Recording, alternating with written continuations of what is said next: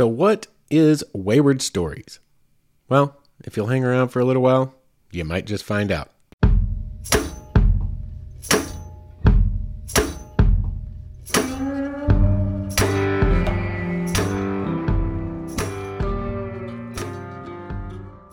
Good evening, everybody, and welcome to Wayward Stories. So, what is Wayward Stories? You may be asking yourself if you're just checking in to check us out.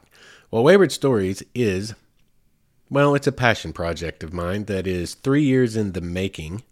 Um, and now, in its most current iteration, what it is intended to be is a platform for you, the listener, to tell your stories of outdoor adventure out in the wilderness, the backcountry, on the trails, on the mountain biking trails, the hiking trails, the water trails, the paddle trails. Um, gosh, it could be anything. Rock climbing, it could be at the ocean, it could be in the mountains, it could be in the desert. Anywhere and everywhere that you go out to explore the great unknown and possibly, even maybe, possibly find yourself. Those are the kinds of stories that we want to hear. We want to build a big online community that is multifaceted, um, in social media and then also here through the podcast um, of just all of us wayward souls who are out there looking for something more, whether it be personal about ourselves or it just be looking for adventure in the great outdoors. And that is what Wayward Stories is intended to be. And on that note, if you have a story of some great adventure that you have been on or some discovery you have made, you can submit it to be read on air to mywaywardstory at gmail.com. That's how we're going to do this thing. Um, so how did we come to this? How did we come to me creating this podcast? Um, a few years ago, um, well, I grew up in eastern Oklahoma. Let's start there. I grew up in southeastern Oklahoma, traversing the Ouachita Mountains. Way back then in the day, I used to hunt. Um, with a friend of mine and his father, who I will be eternally grateful to, and probably never get the chance to tell him at this point. Um, because he gave me that opportunity and took me along for the ride when I otherwise wouldn't have really had that opportunity.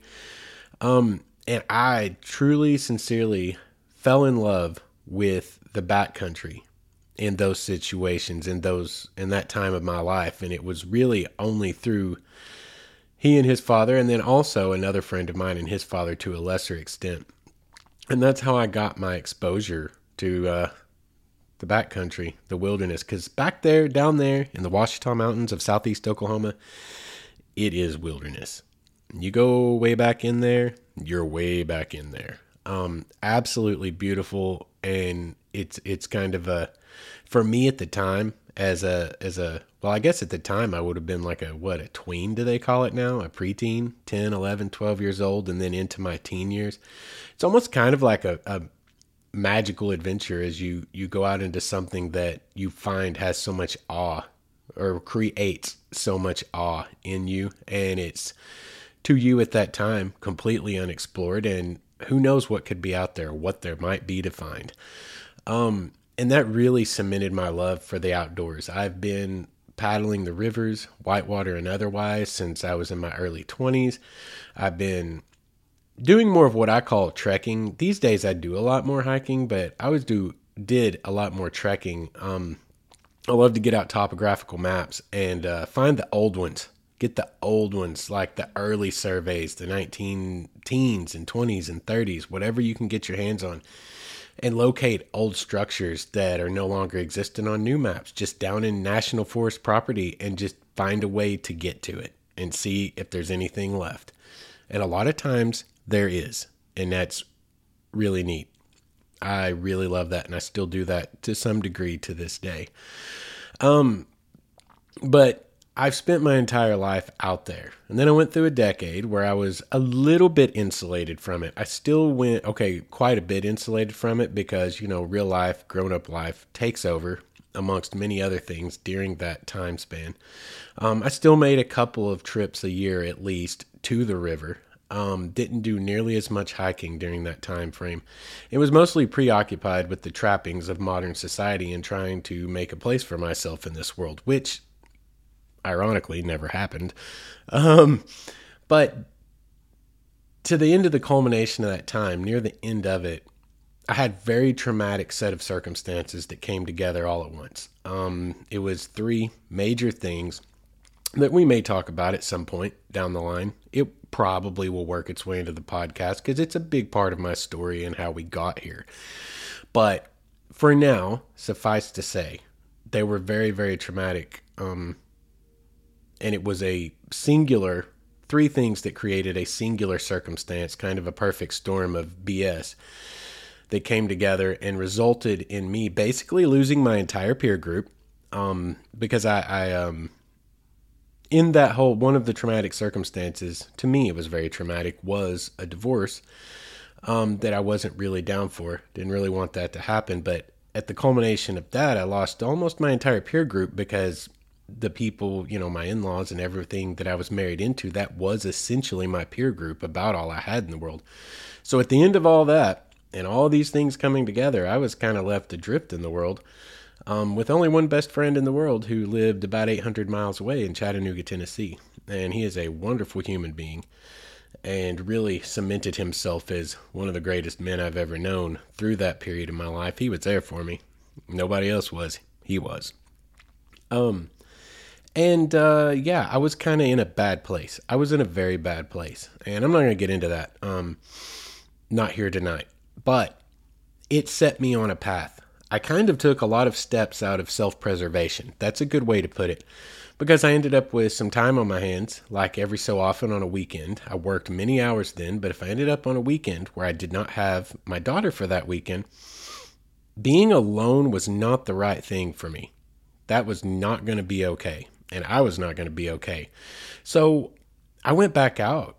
It kind of also, in addition to giving me something to go do, um, it re it revived my love for the outdoors, it re, that resurfaced. That all came back. In addition to all of this, I had my entire life been a very creative person. I was playing the drums at four years old. Um, I was in high school band. I was in marching band. I was in concert band. And I was in a rock band. And I was in a jazz band. And I was in another rock band. Um, I learned to play guitar, bass, all just a bunch of different stuff.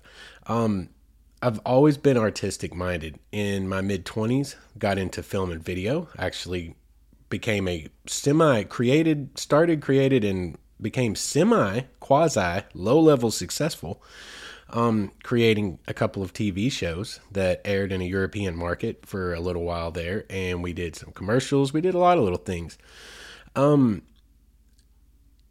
and all these things were very creative. But then, within that decade of kind of insulation, my moratorium against all the things I love, apparently, as it you know hindsight is twenty twenty, that kind of went away as well. So when I was kind of forced out of this this uh, hibernation of sorts that I was in against my will, it seemed like a horrible thing. But it gave me something that I had lost in that time, which was it gave me my well, it gave me my freedom in a way. It gave me freedom to be able to pursue the things I love again, to be able to go back out into the backcountry and back to the wilderness. That started as steps of self preservation, but it revived like the drive within me to be there, to see it, and to experience it. And with that came my desire to create again and my artistic side, my self expression side. And I got back into photography and I got back into um, moving photography um, in the form of YouTube. And the idea was born to create a podcast because I absolutely love telling stories. It is who I am. I am a storyteller, as I've come to uh, accept and understand in my adult life finally. When the idea originally came to me, to create stories. Um, it was again, it was almost another one of those out of uh, self preservation things. I realized I discovered podcast um, very quickly because I'm a delivery driver for a major delivery company. Let's just call them Big Purple, so I don't actually say their name. Maybe I'm kind of covered. I don't know. Don't really care anymore anyway. Um, but I drove at that time. The route that I covered was God 350 miles a day 12, 13 hours and I'm there alone with my thoughts all day, which is kind of, you know, feeling what you feel and engaging your feelings is a great thing. And I cannot emphasize that enough that you need to do that. Hiding from things and bottling them up is like one of the biggest problems I think we actually have as a society. But also, you can't do that all the time, especially when you've been through something really extremely traumatic, at least to you personally. Trauma comes in all shapes, sizes, and forms, and it's, you know, valid to the very person it happens to. Um, it it jacked me up and you can't live with that in your head all day. So I discovered podcast. I just know I was a late comer to the podcast game and fell in love with a few. And to be honest, to be maybe a little bit too personal here, um, because I guess in a way this is kind of pathetic. Maybe it's a little bit embarrassing. Maybe I shouldn't say it, but being completely honest, I didn't have anyone left in the world. Like some of those podcasters, they'll never know it but they became some of the only friends I had for quite a long time, several, several months, um, and kept me company throughout those days. And sometimes even falling asleep at night, they kept me company. And, you know, probably in a very real way. I mean, maybe this is a little bit sensationalistic, but I don't know. Like, I lived it, and as I think back, whew, they might have in a very real way, real way, played a role in keeping me alive. Um, to be honest, because boy, if you were just stuck with all that kind of crap all day long, it'd be brutal. Anyway, trying to get off of that because, well, here's some more full transparency. This podcast, we're already nine episodes in now. You're listening to episode one, but we're already nine le- episodes in and it's already out there in the world. This recording is a re recording of episode one. Why? Because the first three episodes, I'm going to re record all three, is because they were too heavy. To be real honest, I gave too much and I'm an open person. I am transparent, transparent and I have no reason to hide anything. I'm not ashamed of anything. But it was just too much and it was too heavy. And as I've been listening back through these 9 episodes, I've realized these 3 episodes particularly are out of place. Three things do not belong here. They don't fit into the vibe that picked up after episode four, as again, you know, you start a new creative project, you start to find your stride, you start to find what works, you start to find what feels right. And those three episodes, they don't feel right. So this is literally a re recording. If you previously had listened to the first three and you've come back and you hear this and you're like, what the heck? Where'd those other episodes go? Those are, I guess you could call them, they're going to be the lost episodes henceforth. No one will ever hear them again. Once these are re uploaded, that's the end of those three episodes. And it's not because I regret anything I said so much as it doesn't fit what we're doing and it doesn't fit where my life's going. You know what? I don't want to dwell on all the negative garbage that happened because the whole point, everything about this, oh, what's the right word? The inspiration for this came from the idea look what happened in my life. Terrible things happened, but beyond terrible things, beyond being victimized, beyond trauma, there can be a good life, an even better life than you ever had before, because that's what happened to me. What I thought was the worst thing that ever happened to me became the best thing that ever happened to me. They're really both at the same time. It's a strange paradox, but they run parallel this is the best thing that ever happened to me. It gave me my life back. It gave me a chance to find myself. It gave me a chance to go out and be who I was put here on this planet to be or whatever purpose it is I'm supposed to serve. I have that opportunity now.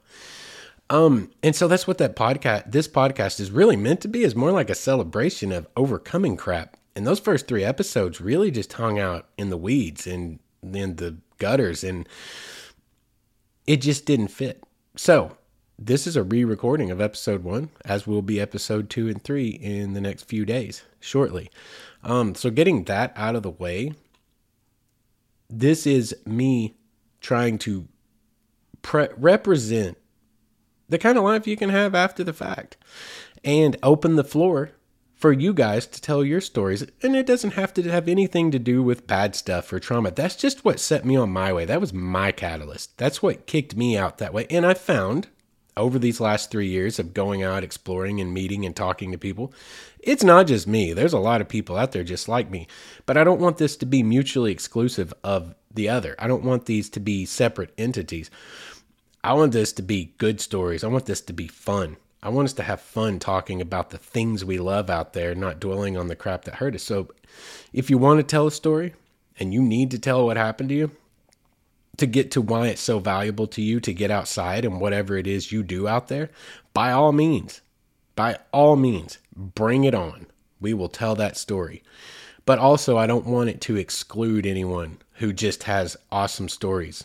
You know, you can just have an awesome story of some awesome trip, some it could be anything. I don't care what it is. It could be anything of some awesome trip. Let's expose each other to all the wonders of this world. And that's what this podcast is going to be about. Share the experience. Let's share the experience.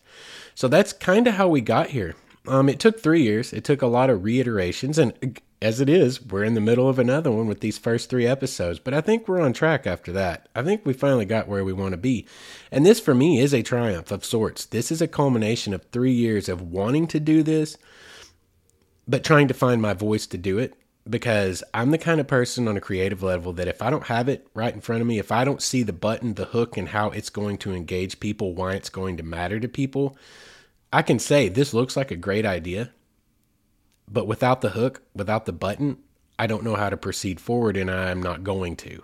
I'm not going to waste time on moving forward with a project when listen, I've created a lot of things and I've moved forward on projects without the button and the hook just because I knew the idea worked and the idea didn't end up working. You have to have that engagement point. You have to have that thing that gets people's ears and their attention and actually connects with them in their gut why they want to see it, why they want to hear it, and then you move. And that's what took so long to get to this one. But it was a necessary three years, as I discovered. I learned a lot from all the phases that this went through. My YouTube channel's out there. Go check it out. YouTube.com forward slash wayward stories. Um, that was not really the first iteration, but it's the first thing I took on because it was the easiest to start doing and just kind of recording some of my adventures out there that was a first step towards me starting to share myself.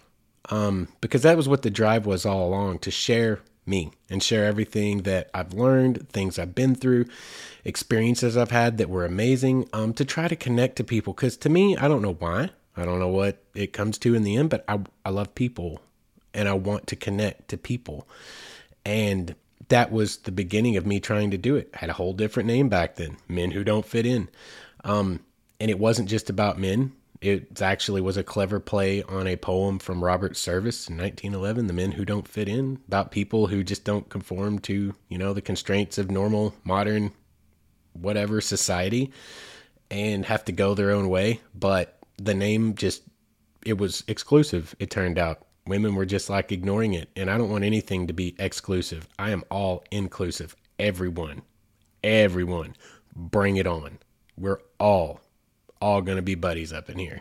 That's what I want. I love people. I want to connect with people. Um, and we finally got to where we need to be, and here we are making the podcast. So, with all of that said, I believe the podcast, the general idea is now probably beat beat a dead horse. the The idea is out there for you to understand now. We've covered it, and you have a little bit of my my backstory. I felt it necessary to include what my catalyst was, even though it's kind of crappy deal. Because I mean, I need to be relatable to you guys, and we've all been through something, and I need to be. I mean, let's just stick with that word. I need to be relatable. Um, and so I thought it was necessary, and so we have done it. But anyway, let's move on to the point of tonight's episode now that we're probably, what, 10, 12 minutes in now let's get to the point of tonight's episode and let me kind of introduce you to the form, the format, how we're going to do this. We're not going to do housekeeping for 12 minutes every night. We're going to go just story to story. But if you listen from here on out, I'm going to tell you a story of something that was a huge opportunity that became available to me and I got to go out and explore some of the world and kind of give you an idea of what kind of stories you can send in to be told. Um, it's good to go here. It's a good segue because really this opportunity that came up is one that not everyone gets. And I recognize how fortunate, blessed, lucky, whatever word you want to use, I am that it came to me. but is also after a lifetime of not having much opportunity to do really much of anything. I did manage some cool trips over the first 35 years of my life. I did drive to Canada when I was 16, just because. Yeah, it's literally how that happened. My buddy and I were sitting in his new car one night that he had just gotten. It was a Honda Prelude. Man, that was a fast car. Probably one of the times the closest I ever came to dying was probably in that car. Um, but we were sitting in that new car. It was only three or four years old, a Honda Prelude. And it, I mean, in 1996, the dashboard of that thing, it looked like sitting in the cockpit of a fighter jet. And we were sitting there, and I was just being a smart aleck. He was like, "Man, we got to go on a road trip." He's like, "Yeah." He's like, "Where are we gonna go?" And I was like, "Canada. Let's drive to Canada." And so, like four months later, we did. we saved all of our money working our part time job at KFC Taco Bell after school. And then the summer came. We got out of school and we drove to Canada. And my own mother didn't even really believe we were going to go until I called her from Goodland, Kansas at a hotel room. And she was like, I didn't really think you were going to do this. I've done a few things, but for most of my life, it's been a struggle. It's been filled with obstacles and just being, you know, barely above poverty line, if even, most of my life. Um, and this opportunity came up and it was a huge opportunity. And trust me, because of everything that preceded it, I appreciated it thoroughly. And now, in hindsight, I appreciate it even more because I realized it came at the perfect time to be the perfect thing that I needed to move forward and to get on track with being who the heck I'm supposed to be in this world. And so, here we are. And this opportunity is Big Purple came to me and said, "Hey, we got a got a thing going on in California, just south of San Francisco, town called Watsonville. Um, they got a terminal out there, and we need help getting packages out. You want to travel, make some real money for a while?" Um, yes, yes, I do. I would love to go to the central coast of California and get paid more than I get paid here. Yeah, let's do that. Gee, let me think. Sure. Um long story short to kind of the culmination of all that, but it came down to it and I did the research. You know, like this is kind of key. Take advantage of opportunities, guys. Think of ways you could make the most out of what's before you. I knew I had an awesome opportunity here. I had always, always wanted to drive through the desert southwest because I just love, I love history. So I very much love the idea, of the iconic Route 66, 1940s, 50s, 60s, you know, that nostalgic look, that nostalgic idea of the desert southwest and the American family going out and exploring. Um, so I said, I did a little research had a little light bulb come on, did a little research, and said, "Hey, boss, I um did some research, and my plane ticket out there is going to cost X amount of dollars. You know what? You give me a gas card, comp a couple of nights in a hotel. I'll save you some money. I'll drive out there. Can I drive out there? I would love to drive out there." And he was like, "Well, yeah, I guess so. I mean." And I showed him my numbers, so he knew I wasn't just, you know, shooting the breeze at him. He's like, Yeah, man, if you want to. And I worked it out where I got myself three days for the drive.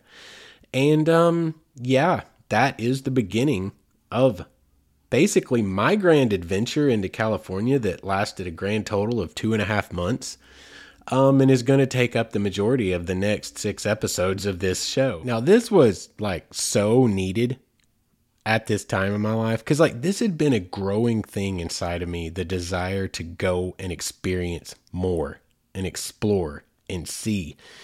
And i mean you couldn't have you couldn't have written a better script to bring this about for me. It truly was out of left field and absolutely perfect because all my delving back into the wilderness out of self preservation had started to give way to the desire to know I need to do this. I need to go see things I've never seen. I need this. My soul needs this. And bam, here this comes along. So, really, I set out on an adventure of discovery, but not just discovering parts of this world that I've always wanted to see, but like in and of myself. Like this podcast, the YouTube, everything that has come out of the last three years and where I'm going forward was out of this trip, truly. The things that happened that led up to this trip and then this trip itself, laid the groundwork for me becoming who it is I want to be and what it is I want to do. So, anyway, it is a grand adventure, as it were. And I set out on Christmas Eve. Yes, Christmas Eve of 2018 on this grand adventure. I left after work and thought I could make it to Amarillo and went to Amarillo. Checked out Big Texan there in Amarillo.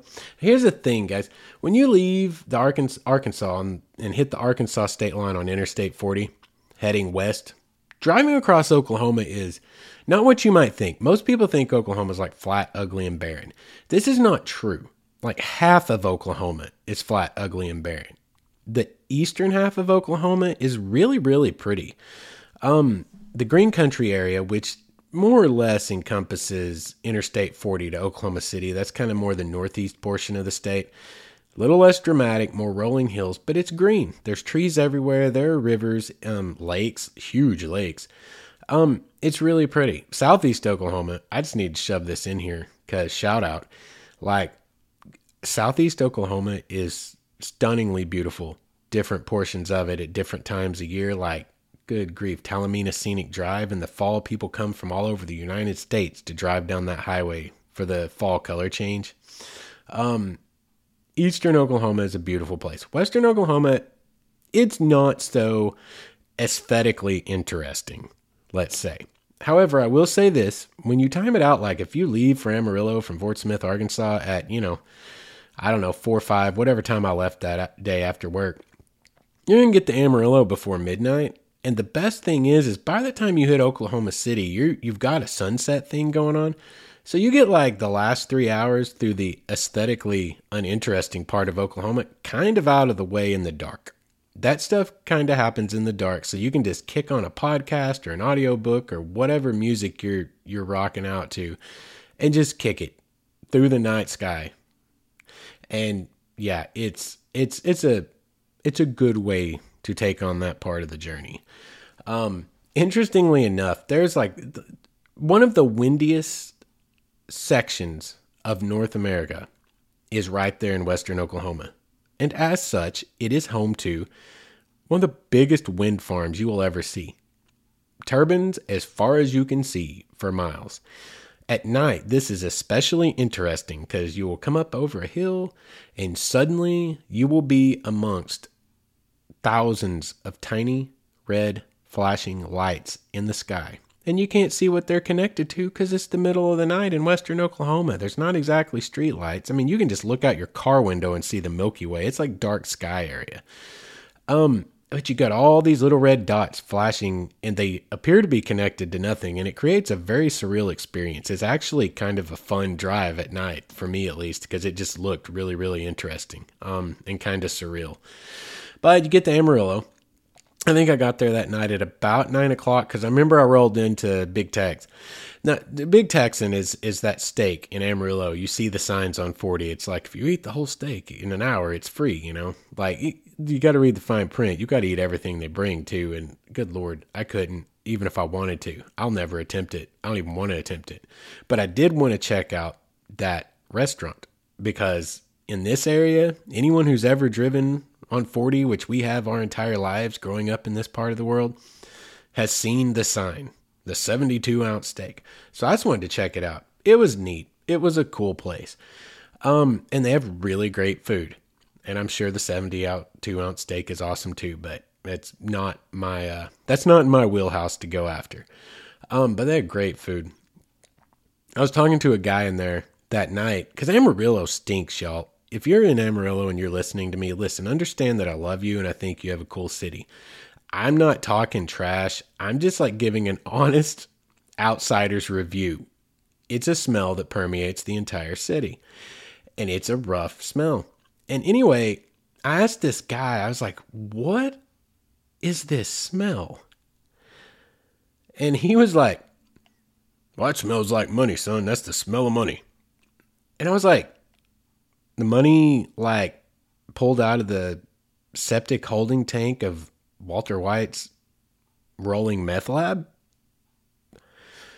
And it's what it is, is it's the stockyards. It's the cattle yards. It's where all cows go to uh, be sorted to somewhere else to become someone's dinner. Um, and it stinks. It smells bad. Um, but Amarillo is a very cool city. When I left from Amarillo's where I stayed, when I left from Amarillo that next morning, I headed for Williams, Arizona specifically, because Williams, Arizona is kind of known as like the gateway to the Grand Canyon. Um, and I'd figured into my time driving out there, like I said, I take the opportunity to drive. Not only will I get to see all the beautiful scenery, but there are many things that I might could, if I played my cards right and drive like I know how to drive, work into this trip and experience some things I've always wanted to experience. So I set out headed for Williams, Arizona. When you take off on 40 out of Amarillo, it's kind of interesting. You almost feel like they drew state lines. Well, I know they did on geography in many instances, especially rivers. Like this is that's probably a bad way to word this. But like you're rolling through the Texas Panhandle and like basically from Oklahoma City to the other side of Amarillo to the line with New Mexico and the Texas Panhandle, it's all pretty much the same. It's kind of boring to look at. But I'm talking almost immediately upon hitting New Mexico, it's gorgeous. It becomes absolutely breathtakingly beautiful. Um, to me at least. You get all of these mesas start to pop up the colors, the red rocks, the yellow rocks. Like there's so many, you know, some of them are almost purples. The colors start to come out, the mesas. It's a whole different scenery. It's a whole different world. And to me, it's absolutely beautiful, incredibly aesthetically interesting. Not so much to other people. Some people, apparently, like before I left, I had people I work with, like, you're to drive. You're to hate that drive. It's so boring. It's the worst drive ever. Between Oklahoma City and the New Mexico state line, it's boring. That's like maybe five hours of the drive or six of a 28 hour drive. Every bit of the rest of it was absolutely stunning. It was beautiful and I loved it. The time flew by for me. It was a great drive. New Mexico is absolutely the land of enchantment. As they say, it kind of has that feel. When you're there, you feel like you're in another world, and it's an absolutely beautiful, beautiful place. It's an enchanting place. Um, gosh, there's so many things there. Santa Rosa and the Blue Hole. I checked out a few little things going through there. Um, some of them I checked out more on the return trip, but New Mexico, I more or less just drove through on the way out because I wanted the Grand Canyon. So I kick it all the way to Williams, Arizona. It is the southern terminus of the Grand Canyon Railway, which is a year round passenger excursion train that runs to the Grand Canyon. It's 64 miles long. It's also, highway goes up there. Um, and it is a really cool little town. Williams, Arizona, I could probably move there. Like, I talked to some people in the town there, and they're like, uh, no. But, you know, everyone that lives somewhere currently thinks that that place sucks, typically speaking. But Williams is beautiful. It's a small town. It's got like two or 3,000 people, I think, according to the census. Um, it's absolutely, it's just a really neat, really neat little town. Um, but I get into Williams and I take off. I forget which highway, but I hit the highway north to go to the Grand Canyon and I kick it all the way up, however many miles to the Grand Canyon, 60 or so. Get into Grand Canyon National Park. And, you know, like if you ever do this, number one, watch out for the elk. Like, and I know elk herds, they move here and there, but on that particular day, they were everywhere for several miles. Like, once you get kind of really right to the end inside the park, but before you hit the pay gate, there were elk everywhere. It was really, really pretty, but, you know, be careful. Elk will jack your car up. Um, but I get all the way up there and I get into the Grand Canyon. I get to the pay gate, right? And I pull up to the pay gate and there's nobody there. My first thought is it's Christmas Eve. But then I thought, no, this is really, really strange. Something about this is really strange. This doesn't feel right because there were other cars there. There, I passed cars coming out, and I was with cars going in, and there were no people there. So I pull up to my little, you know, booth to go through, and there's just no one there and there's no real sign that really tells you what's going on or what to do. And what it turned out to be is during that time in 2018, if you'll recall, we were going through one of our government shutdowns where all the employees were laid off for the time being. So Grand Canyon was closed, but it was open. You could just drive right in. And fortunately, I wasn't the only idiot that didn't understand that because as I looked around, there were other cars at the other um, through gates who were looking just like I was, bewildered, looking for a sign anywhere that explained what was going on and how they should proceed. And they had, le- you know, just as little luck as I did, and eventually just drove through. It was kind of cool because to get into any national park, it's like 40 bucks now. And so I got into the Grand Canyon for free that day. Now, granted, there weren't any services or concessions, but I was in there for free that day. And so were lots and lots and lots of other people, including bus tour groups. Um, the Grand Canyon. Oh my, oh my. It was established as a national park in 1919. It was home to multiple, multiple tribes and peoples Native American tribes and Native American peoples throughout the eons.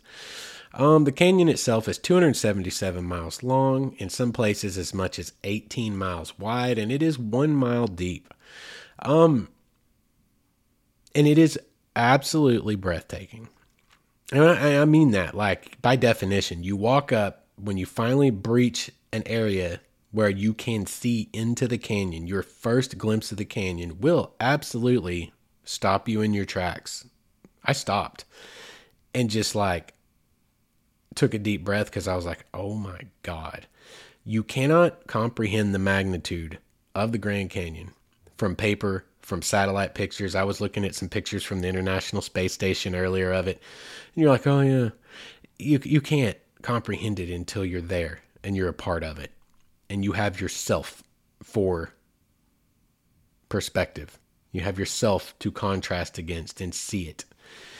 It's ginormous, but it's also incredibly beautiful. And like you're in the presence of awe inspiring beauty. I, I don't know, words fail me right now um, to properly describe it. But if you've never been, many people have. But if you've never been, you do need to make it a part of your bucket list somewhere on the list. It needs to go there because you do need to at least see it. Even if you only go up and you only hike around the south rim um, on the rim trail, even if you just kind of go up and, and check it out in a very, very touristy fashion, just a, a fleeting glance, just a glancing blow at being at the Grand Canyon, just so you can stand in the wonder of a physical landscape feature of that magnitude. It's just, it's shocking. It's shocking. And it'll move something in your soul. Or, you know, if you don't believe you have a soul, because again, like I said, all inclusive here. All the way from atheist to spiritualist to anything in between. We're all about all of it. We're here for all of it. Um, but it will touch you somewhere deep down inside. Maybe that's the best way to put it. And it will inspire you to something, if nothing more than self reflect. It's an absolutely incredible thing to see. Um, the Grand Canyon itself, it had it had a lot of meaning to me that day. Something I love to do when I go out. I did it many times that day at the Grand Canyon. As you're wandering around, and I wandered around the rim trail, I did some hiking up at the top um, with what time I had there that day. And I hiked around and I took my photographs and I took my pictures and I did my thing. But every time I saw somebody trying to get like a picture of themselves and their family or them and their boyfriend or them and their girlfriend or their significant other and struggling to get themselves and the magnitude of the thing that was behind them into that picture, I offered to take it for them. And I did that multiple times that day. And everyone was incredibly grateful, incredibly friendly. Even though I and most of them had a huge language barrier, we did not understand each other um, linguistically, we absolutely understood each other. The smile says everything. There's something about that human smile, man. Why is it that all humans, from all races, all cultures, anywhere in the world, no matter how remote, the smile is organic when you feel good?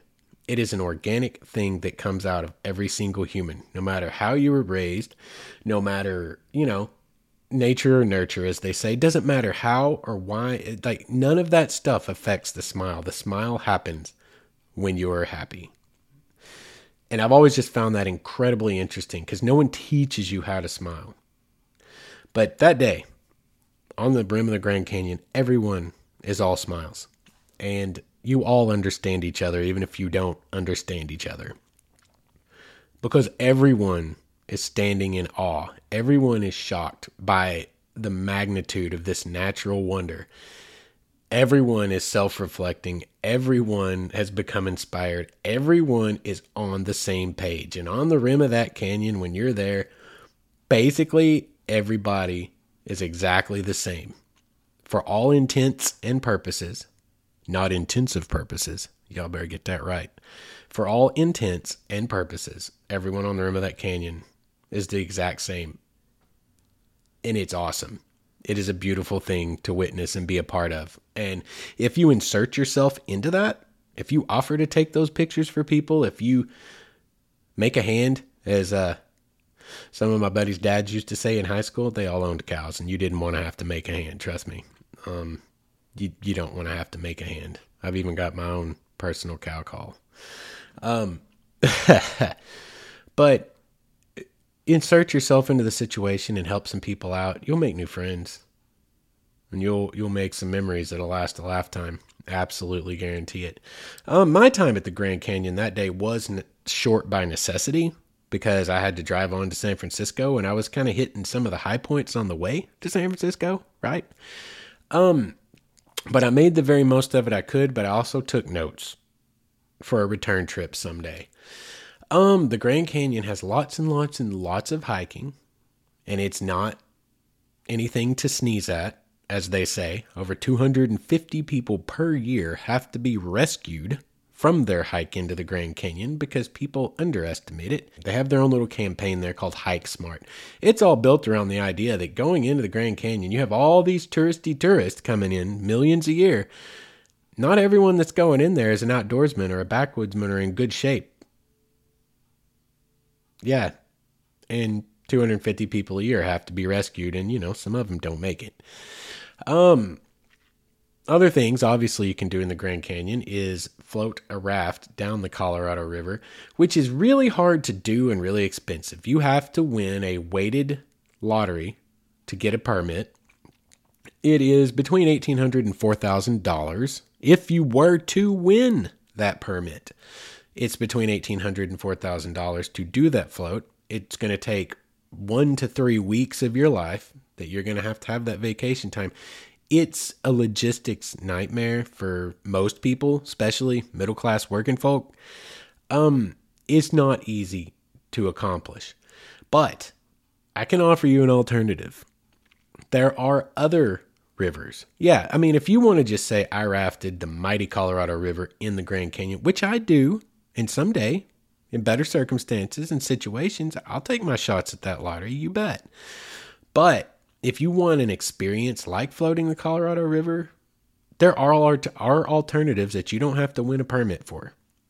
Um, one of those is Cataract Canyon, which is they say kind of like the little sister, the younger sister of the Grand Canyon. It is still the Colorado River, guys, and still really deep and still through beautiful red walls, multicolored red walls and you don't have to win a lottery and it doesn't cost $4,000.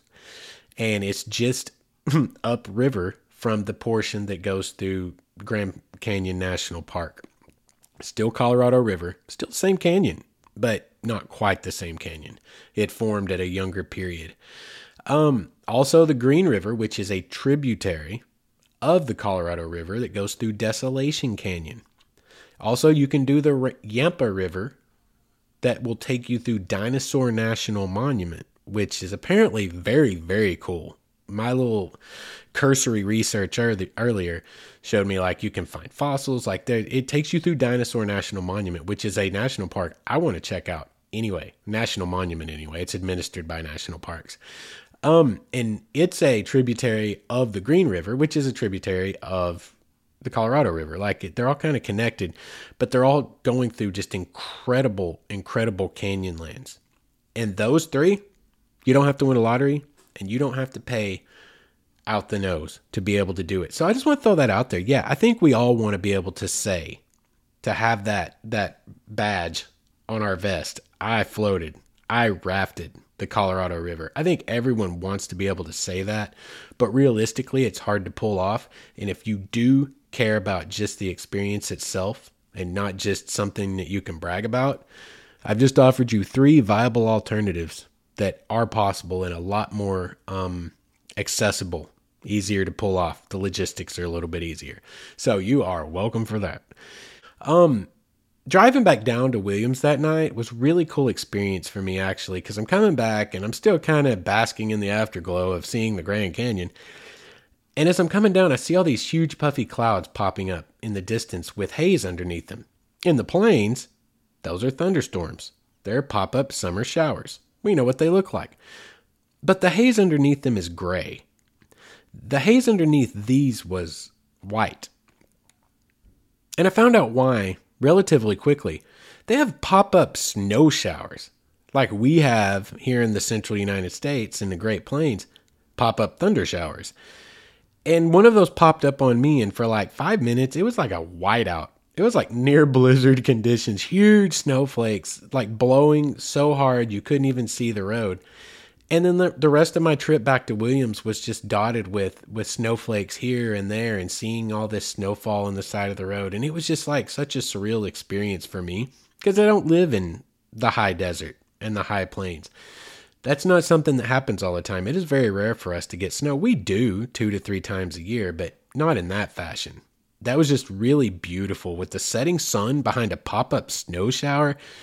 That was really cool. And that day was Christmas Day and I got back to my hotel in Williams and I got my takeout for dinner and I stood on the steps or the front porch of my little hotel I was staying in that night watching the snowfall on Christmas Eve in Williams, Arizona on the cusp of the adventure of my lifetime and for a minute all was well in the world.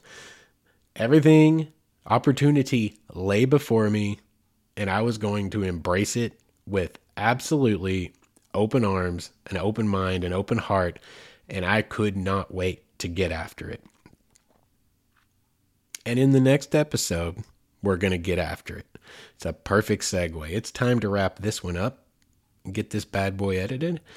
Um, next episode, we're gonna make the next leg of the journey onto San Francisco. I really appreciate you guys stopping by and checking out Wayward Stories, the inaugural episode. I hope you guys will give us a chance and check out the rest of our episodes and, and hopefully we can get you to hang around. And I would love to have your story. Please send your story if you're interested in having it read on air and you'd like to share it with me and everyone else out there in listenerland. You can do that at mywaywardstory at gmail.com. You can also go to our website, waywardstories.com. Um, if you if if thou sippeth of the social mead, you can go over there and check out our YouTube link. You can check out check out all our private groups, Facebook, Reddit private groups, my Instagram, the blog. Um, we got pictures, and you can submit your story there as well through the contact form. If you'd like to support us on Patreon, right now it is completely funded out of my wallet, and podcasting is not cheap. If you'd like to support this independent artist, you can do that at patreon.com forward slash wayward stories. I would absolutely appreciate any support you offer, and always 20% of anything that comes in through Patreon from our patrons goes to a charity. Um, that's going to wrap us up for this week. Again, I thank you for stopping by Wayward Stories. Until we meet again, be good to each other and find something out there in the world to go do and make a difference. Make the world a little bit of a better place.